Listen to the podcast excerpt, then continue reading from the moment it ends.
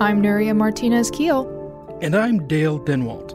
You're listening to The Source. Thanks for joining us as we discuss the Oklahoman's most impactful stories with the reporters who wrote them. Tensions are boiling over at Western Heights, a school district in southwest Oklahoma City. My co host, Nuria, sits down to talk about the fascinating story that she's covered for several weeks as the public school leadership there has devolved into turmoil. Nuria, before we get too deep into the issues, can you describe for me the Western Heights District? Uh, where is it, and is it a large school district? No, it's not a very big district at all. It's um, a, a, smaller district uh, way out in southwest Oklahoma City, even past the airport. Um, over 90% of the students who attend there are low income. Uh, 35% of the students are learning English as a sec- second language. Um, and, and it discussing enrollment is a bit interesting because um, in 2020 enrollment was about 3,400, but we've seen hundreds of students leave the district. Uh, in 2021, enrollment dropped below 2,600. So it paints a bit of a different uh, picture of the district, but think about a smaller district of 3,400 students way out in southwest OKC. Right, yet still within the metro area. Oh, yeah, absolutely. Now, we've seen a flurry of reporting over the past three weeks about Western Heights, but the problems there seem to have become months ago or even longer. Uh, I know back in April, the State Board of Education put Western Heights on probation. The recommendation of the department is to put Western Heights on probation in order for uh, corrective action and close monitoring and regular reporting to occur to bring them back into compliance within the 90 days. Uh, what does that mean, and what led up to that decision? Yeah, um, probation is is it's pretty serious. Um, there are certain tiers to um, accreditation statuses, um, and probation is one step above the entire district getting shut down and all of the students being transferred to surrounding school districts. Um, probation, again, really serious. And so, you know, the school district, there has to be a lot going wrong uh, for a district to get to that point. Um, the, the State Board of Education, like you said, um, voted in April to put Western Heights on probation, and they had a, a litany of concerns that led to that decision. Um, some are, are, pretty cut and dry. I mean, Western Heights is in the bottom 5%, uh, the lowest 5% in terms of academic performance. They've had some of the worst absenteeism rates in the state. Um, the past two years of audits have had um, poor results. There have been some certain financial practices that um, raised some alarm bells, um, like spending bond funds and from 2018 to pay off uh, bonds from two previous bond issues that could be a violation of state law. Um, a- another issue that caught state officials' eye was that Western Heights was the last district in the state to return to any form of in person learning. I mean, there were districts that had returned even one day a week, two days a week, AB schedule. There obviously there were some that were full five days a week, but um, by April, every district in Oklahoma except for Western Heights had returned to some form of in-person learning. And this is after you know after the close downs of the of the pandemic, you know parents uh, needing a place to put their kids during the day, and uh, school districts. Uh, uh, uh like you said, all of them except for this one inviting students back into the classroom. Yeah, and we saw um, school reopenings becoming far more common and, and schools um, moving away from hybrid schedules toward fuller schedules once teachers started to be, uh, once they were eligible for the vaccine. And we saw that starting to happen in February. So after spring break, there were lots of districts that either weren't in person or they were in person just a few days a week that really started to flesh out the options students had for in person person learning. Western Heights was still completely virtual. And so state officials were saying, hey, what's going on here? Um, th- that's just a couple of examples. There were there were a number of other of, of other issues that, that state officials were pointing to. One being just general disharmony in the community. Community members have been really, really unhappy with the way that the district superintendent and school board were leading the district. And if you ask them, I mean, these issues don't just go back a couple of months ago, they go back a couple of years ago. And so the state board put Western Heights on notice with this uh, declaration that they were on probation. This happened uh, back in April. 90 days from that point, uh, the school district had 90 days to sort itself out. But even at, at the end of that 90 days, the state wasn't impressed. You reported that the state board suspended the district superintendent Mannix Barnes his certification uh, to be a superintendent. They suspended that over accusations of fiscal mismanagement, poor performance, retaliatory behavior. When the Western Heights District School Board found out about that, how did they respond? They gave Mannix Barnes a three year contract extension and a $25,000 bonus. That's how they responded. They also sued the Oklahoma State Department of Education, challenging their probationary status. Um, the, the I don't think there was an expectation that they were supposed to completely turn themselves around in 90 days. You don't pull yourself out of the bottom 5% uh, of perf- academic performance in 90 days that's not very feasible. But what the state said they could do was leverage some of the millions of dollars in federal aid that you received to assist students to progress academically. Again, you spent almost all but 10 days of the school year in fully virtual learning. Use some of your federal aid funds to help those students um, improve academically from a difficult year. Dedicate some of your money to uh, giving them food, you know, foods, food insecurity. Again, this is a really low income district. That can be an issue. Um, you know, mental health services. There are so many different ways that they could have tried to support students um, with this these millions in federal aid funds. Another thing that I forgot to mention that that was an issue that led to probation was almost 40% of the district's employees were either fired or have left in the past two years since Mannix Barnes became superintendent in 2019. So they're saying you need to take greater steps to hire some of those people back or refill some of those open positions. Um, there were a lot of questions. Um, there were community complaints and staff complaints, people who wrote in anonymously to the State Department of Ed saying the reason they don't want to reopen from virtual learning is we don't think that there are enough people to reopen the school. Not schools. enough teachers and, and staff. Exactly. So there were a lot of questions about that. So there are a number of things, you know, bringing people back in, supporting your students, using the federal aid funds that you can leverage. Just do something. Try to help your schools, improve your conditions in your schools.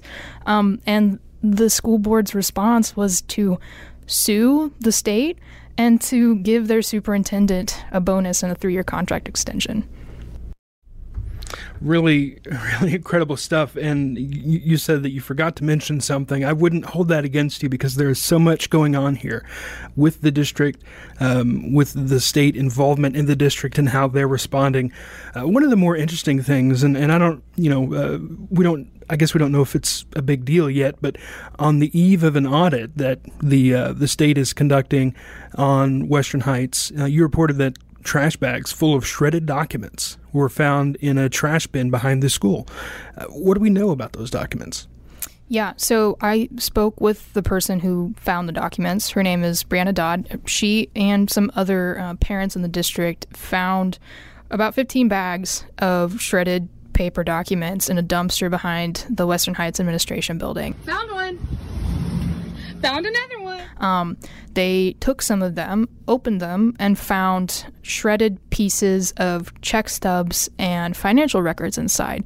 And what was of, of greatest concern to them was the dates on some of these um, shredded documents was 2019 2020 now the state auditor and inspector's office is they have now begun an investigative audit of western heights. So the, the day that these documents were found was uh, monday july 12th that was the day that the state board of education fully intervened and, and took over operations of, of the school district this board said you are on probation for all of these reasons, including leadership with Superintendent Barnes. They're not listening, and they're not taking seriously the issues that impact the children in the district and the families in the community, and some of them we have all heard from. The, the state audit began uh, just three or four days later. Um, so there were a lot of concerns that they found um, these paper records uh, for the specific years that this audit was supposed to focus on. So, like I mentioned earlier, there are these past two years of audits did not look good. Fiscal year 2019, fiscal year 2020. And so the community uh, collected 900 signatures and formally requested the state auditor complete an investigative audit of Western Heights district finances. Then the state board of education also made a request for, for an audit of the of the state auditor's office for those fiscal years, and then they find shredded bags of documents from 2019 and 2020 uh, behind the district administration building. And I, I will point out.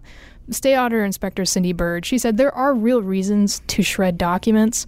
We are always concerned whenever we see a large amount of records uh, shredded, especially in the midst of asking for a special investigative audit. But we also should remember that there are real reasons to shred documents. So at this time, until there is a document I'm asking for that they cannot produce, I'm not going to be extremely concerned. What we're going to do is we're going to go directly for the documents we need to conduct this audit. If we find that any records are not available, then we'll start looking at the shredded documents certainly suspicious. And, and we know from, you know, just how government works, these audits take a long time to finish, and it may be months or a year before we hear anything back from the state auditor's office. It's, if we're lucky, I guess.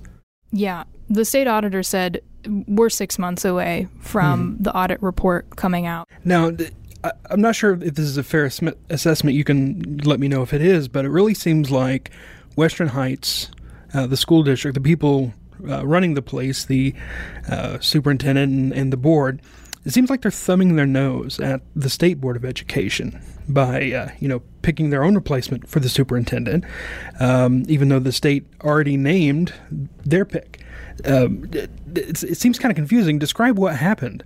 Yeah. So after like, like we discussed before, um, Western Heights was put on probation. They had 90 days to take some corrective action, and those 90 days expired with little to any response at all from the district. And certainly, very few, if any, steps taken to correct what's going on. So, at the end of that time period, the State Board of Education decided okay, what do we do now that we gave them this window of time and they didn't really do anything with it? They went ahead and decided we are going to make a full intervention in this district. That means that we will take over operations. We will uh, appoint an interim superintendent to to lead the district for the next year, and in that time, any decisions that the Western Heights School Board makes is subject to approval by the State Board of Education. They're also going to gather some community members, uh, business leaders from that area, um, and then you know some some uh, staff members, state officials to come up with a turnaround plan. Um, but basically, the state took things over and said, you know, we're we're going to have to run run the show for the next year. Um, and the district's response to that was even though the state had already appointed an interim superintendent, his name is Monty Guthrie. He's a high ranking state official. Uh, state superintendent Hofmeister um, had decided, you know, Monty Guthrie is going to be the interim superintendent for the next year. The Western High School Board, two days later, said, no, we're going to appoint our own interim superintendent. Right. And so the, the Western Heights School Board hired their own superintendent. So you, you have like competing superintendents, at least on paper who's in charge today? that is a great question. Um, the state says they are.